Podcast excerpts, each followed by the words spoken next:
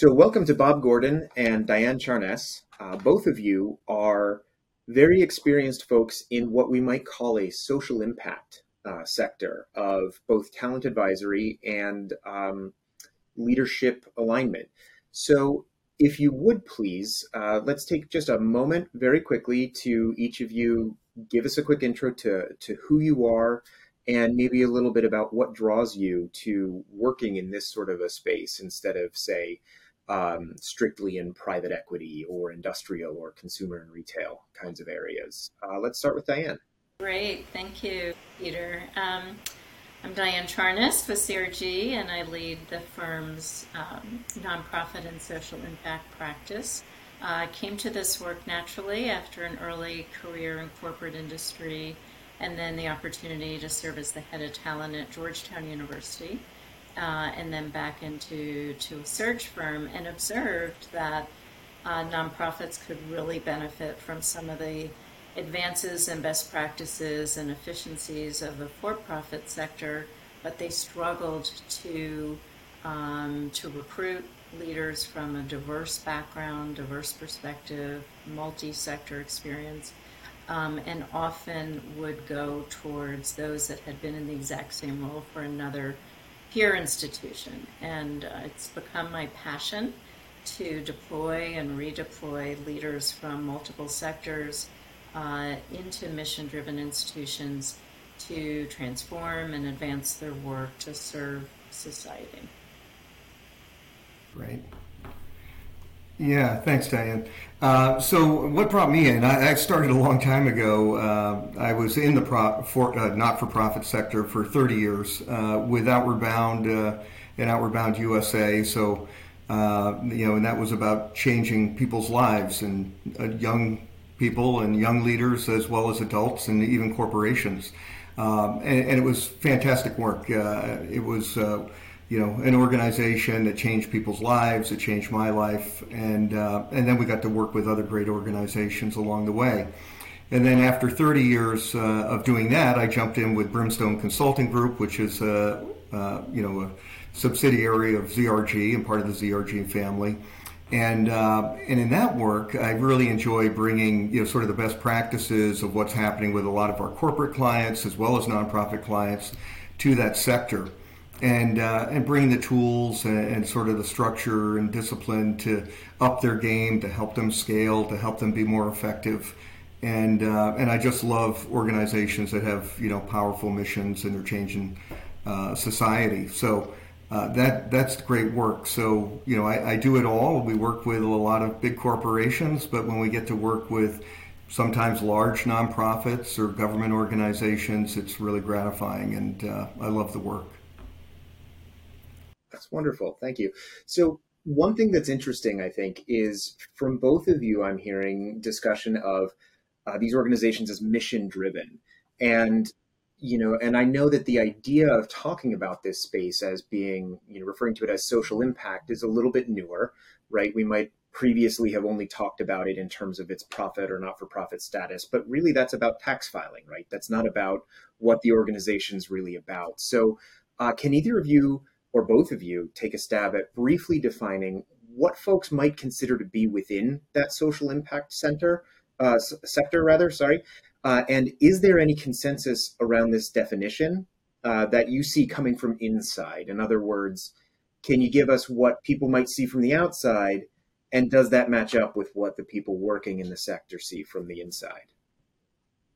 Yeah that's a great question peter. I'll take a stab at that. Um, and as you said, aptly so, uh, being a nonprofit is an IRS definition, not um, really representative of, of much else. Um, but the, the concept um, is that social impact is about any organization making significant or positive changes to solve some of the greatest challenges that we have in society today. So, whether that's a government organization, an, a, an IRS defined nonprofit, a corporation, a public private partnership, any of those institutions, and all contribute to.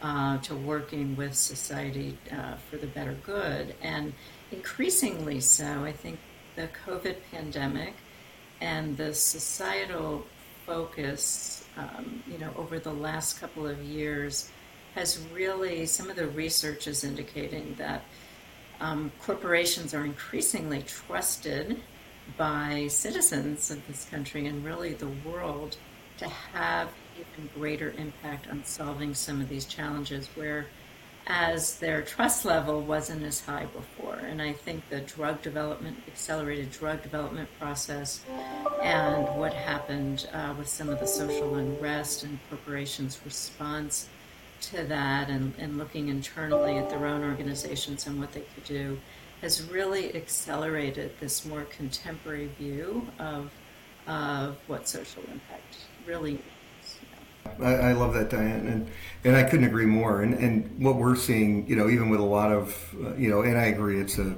you know, it's an IRS term, but you know, a lot of our corporate clients are doing incredibly impactful work around the environment, around, you know, and I look at the automotive industry right now around electric vehicles and the work they're doing and taking the lead on it, and they're not waiting for regulation.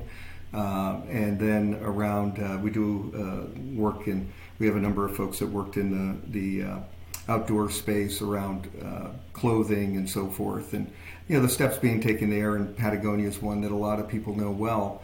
Uh, but, you know, there are many others that are out there trying to do the same kind of work and, you know, just clean up uh, the supply chain, but also the waste stream and, and really make a difference. So I think it's a really exciting time because I think, you know, it, it, it, society is calling for it, but I feel like the organizations out there are really stepping up and, and sincerely care uh, for the right reasons. So it's it's a great time to be be out there and, and to see what's going on.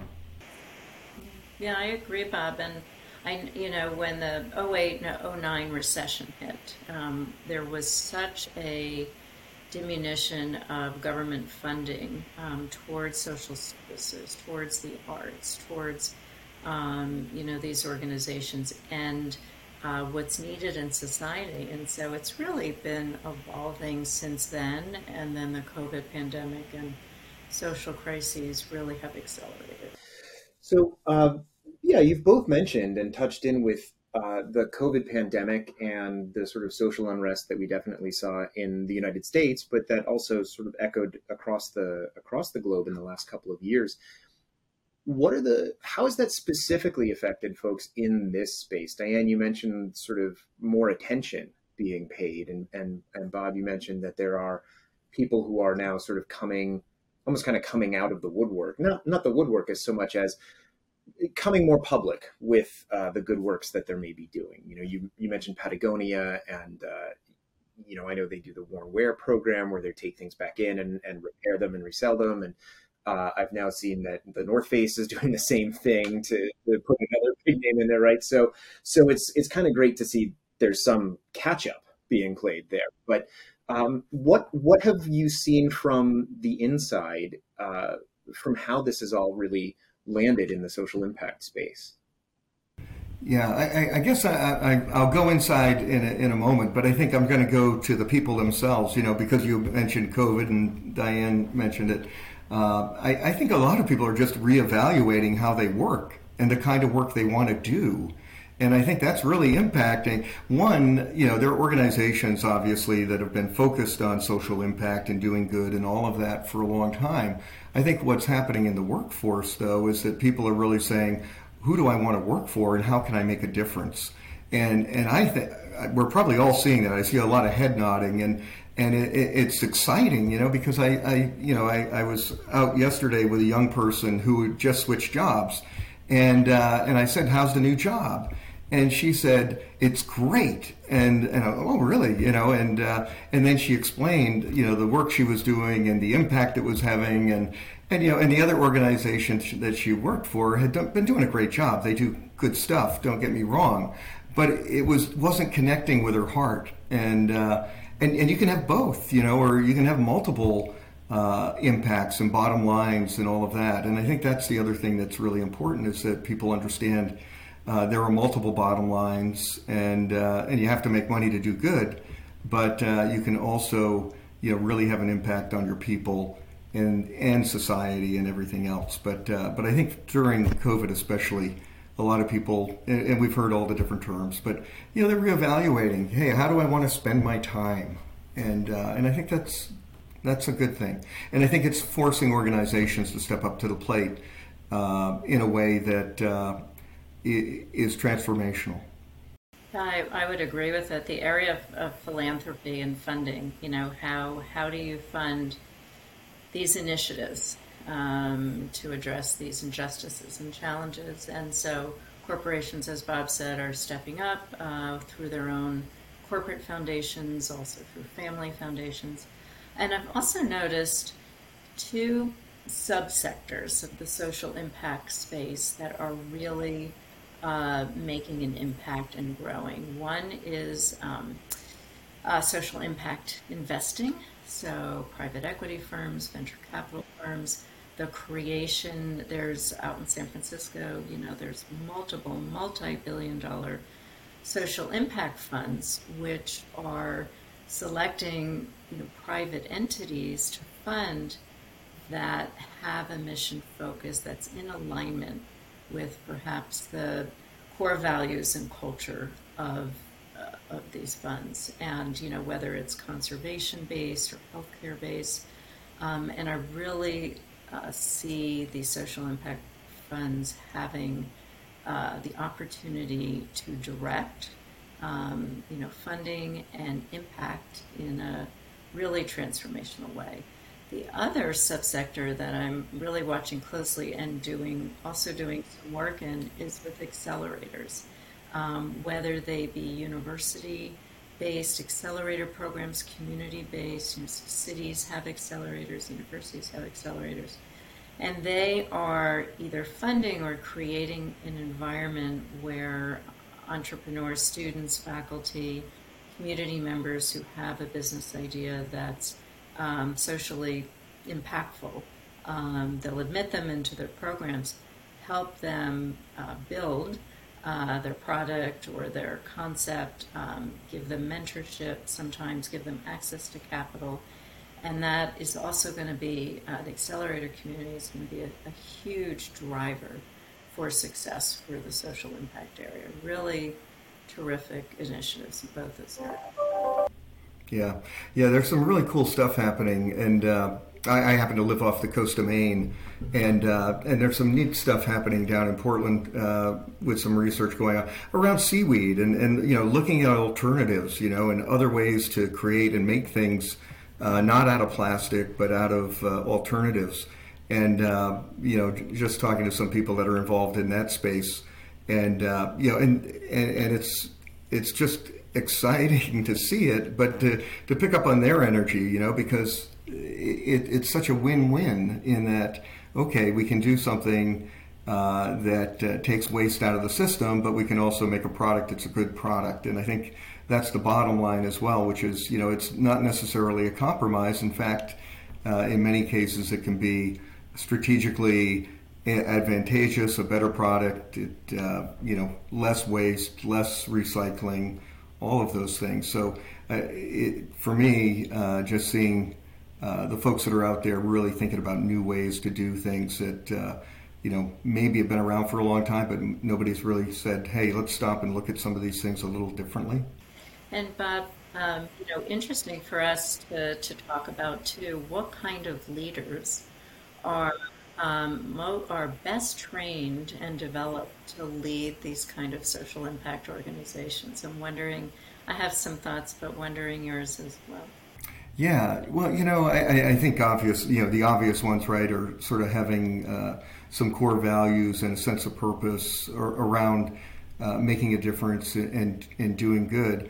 And I think the other things that I see, Diana, I'm curious to hear if they're, they're similar. I'm guessing they are, but it's around you know stakeholder management. Uh, and I do a lot of work around stakeholder management with all of my clients, and and everybody thinks they do a really great job with that. You know, getting the right people at the table, and uh, and and the reality is, you know, what we often see is the the people aren't there. And so I think the leaders that are really successful in you know making social impact, whether it's environmental or, or or, what have you, they're getting the right people at the table, and they're letting the conversations happen uh, and and sort of pulling out the best thinking out there. Uh, so anyway, I you know I, see that a lot. I see people that you know uh, really you know care, and and it's just not talk. It's really about uh, you know they care about their people, they care about uh, the issue that they're addressing, and uh, and I think also they know how to pull the resources together because I think that's another important piece of this, which is you know it, it, there's an art and a real skill to that, which is how do I whether it's funding or the best people or the best ideas and uh, and people leaders that can do that really well uh, tend to be very successful.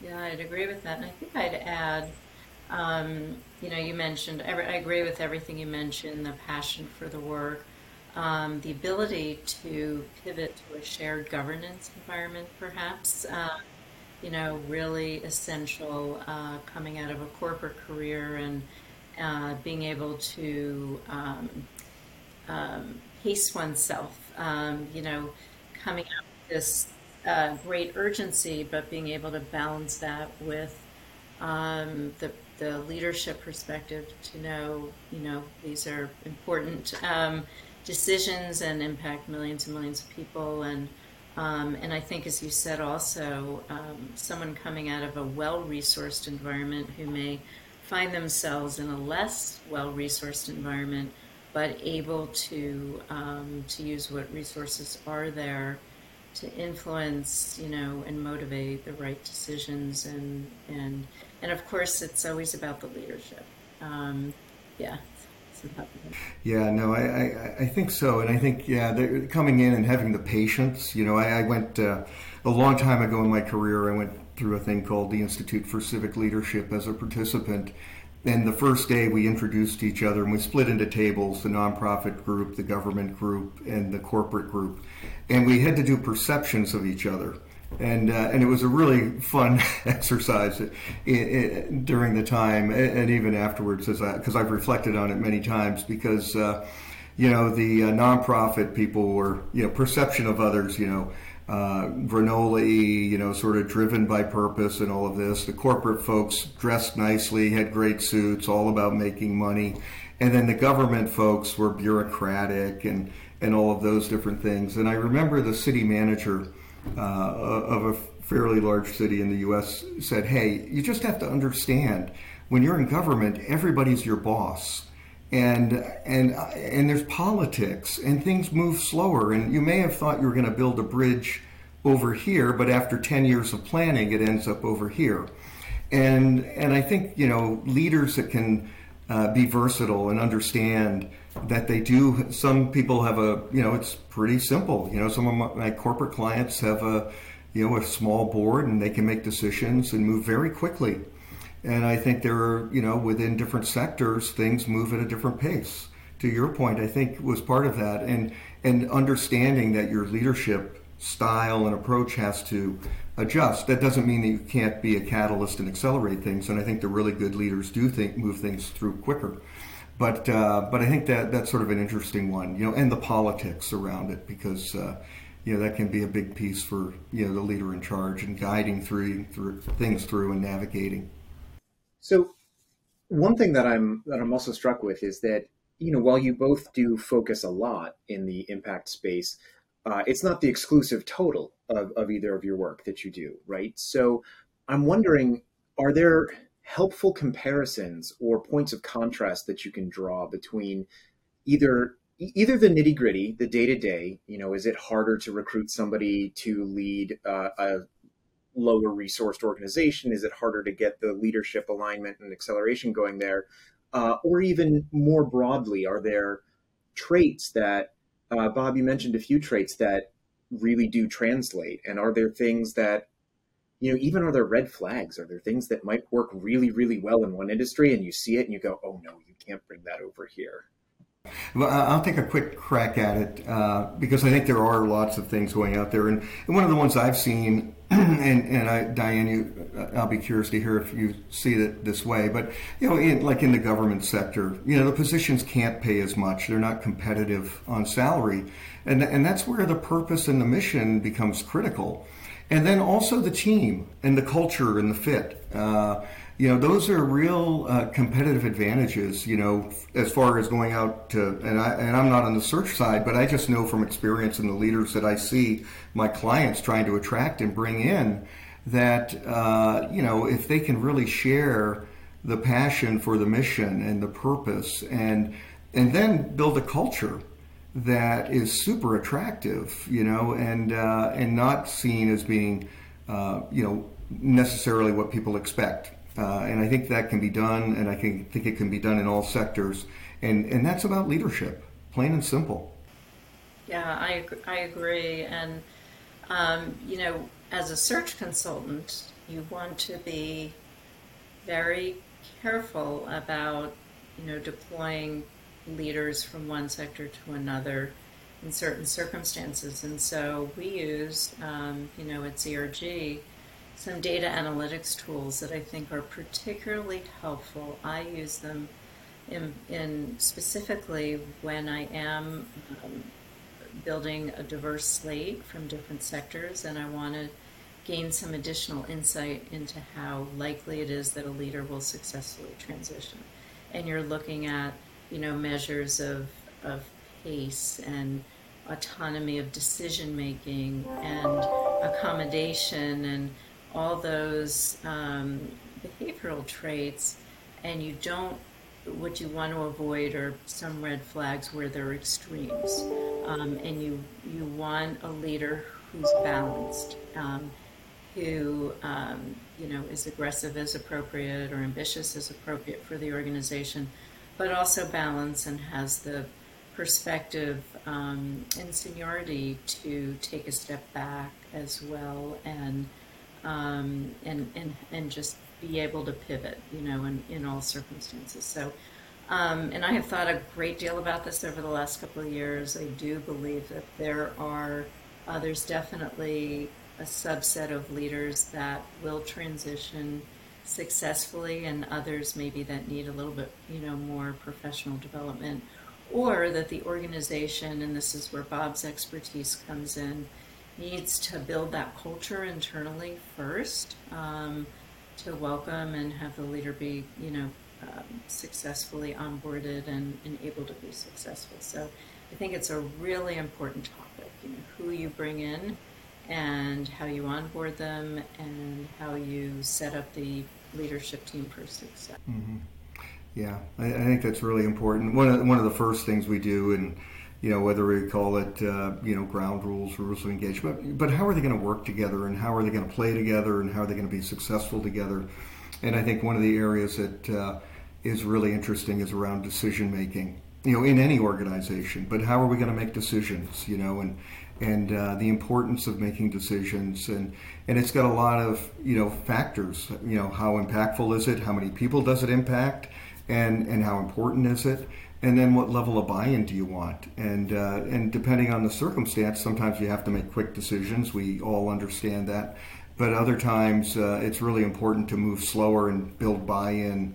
And uh, and leaders just understanding you know their need to be versatile you know and that you know really situational and looking at that. And I think that uh, you know coming in as a new leader if you're coming out of corporate into a nonprofit or uh, uh, or a government organization, there are multiple bottom lines, and, it, and it's not just about the financial one. And often people in the organization don't care about you know they you have to care about the financial bottom line, but let's put it this way: it's not the most important thing that wakes them up in the morning and what makes them want to come to work excited. Uh, so you have, as a leader, you really have to understand your you know each individual and what really motivates them and excites them. Uh, and, and, you could probably make some, you know, assumptions around types of organizations around, hey, multiple bottom line. It's not just about making revenue, and these things really, really are important. Yeah, it's really I call it ROI plus impact. I have a formula, and that, yeah, and that really is is what it's about. Well, that's great. Uh, thank you both for for joining us, going through some of this as well. Um, are there any final thoughts that you want to share, uh, whether it's about the uh, the importance of the work uh, that's going on, or um, any any good stories to leave us with, uh, maybe a little bit of inspiration if we're talking so much about you know striving for the greater good, uh, something that went really well that you can talk about. I, am gonna. I'll start us off with a, a segue anyway, uh, Peter. And thanks. Uh, I, I, just think you know it's really for me. This has been fun. Thank you, and uh, and Diane, thank you, because it, it, makes you think about it, you know, and, and what's important, and uh, and you know, to be honest, uh, you make me think about how can I make an impact and what can I do, and and uh, and I get excited for people, whether it's in their job or career or not in their job. You know, I, I would love to see more people in America uh, be of service and to look for ways they can make an impact. Uh, and they don't have to be huge. Uh, you know, sometimes they're small. And whether that's uh, with your local, uh, you know, nonprofit or, or with the place that you work, I, I, think that the more we can inspire people, and, and I guess I'll talk about young people right now, to get involved, get engaged, and to really go out and make a difference because, uh, you know, the experience I've had working with leaders and people is uh, you get back more than you give, and uh, and you can really make a difference. Uh, so anyway, I, I, get excited about this stuff, and uh, and I think that we in our jobs and our roles can, you know, certainly open people's eyes and get them to understand that there's there's important work to be done uh, everywhere. Thank you. I agree with with everything everything you said, and the two of us have devoted, you know, a substantial part of our careers to helping organizations structure themselves and develop a culture to be successful and have a have a social impact and identify the right leaders. And I think it's all about that. It's all about leadership and um, and so if you have an interest uh, and you're listening in serving as a leader in social impact um, or you're already leading an organization uh, we'd love to hear from you. And uh, learn about your experiences, especially those of you that have transitioned from one sector to another and how that's gone and um, you know the the steps you took to be successful in making that transition. It's really, important that we learn, yeah, about that. Yeah, I, am going to run with that for a second, Diane, because you made me think. Which is, I, I think one of the things that we could really help people uh, is just to be successful as they transition. It doesn't matter which way they're going. If you're going for from a not-for-profit into the corporate or, or the other way, uh, you know, just to help people think about what are the things that are really important and you know what's going on with my leadership and what might I want to do, whether that's coaching or advising or, or what have you, but to, just to ensure success and uh, you know hit the ground running. So, thanks for that uh, you know, sort of lay up there. Yeah, awesome tip. Thank you. Yeah. Great. Thanks, Peter. Thanks, Peter.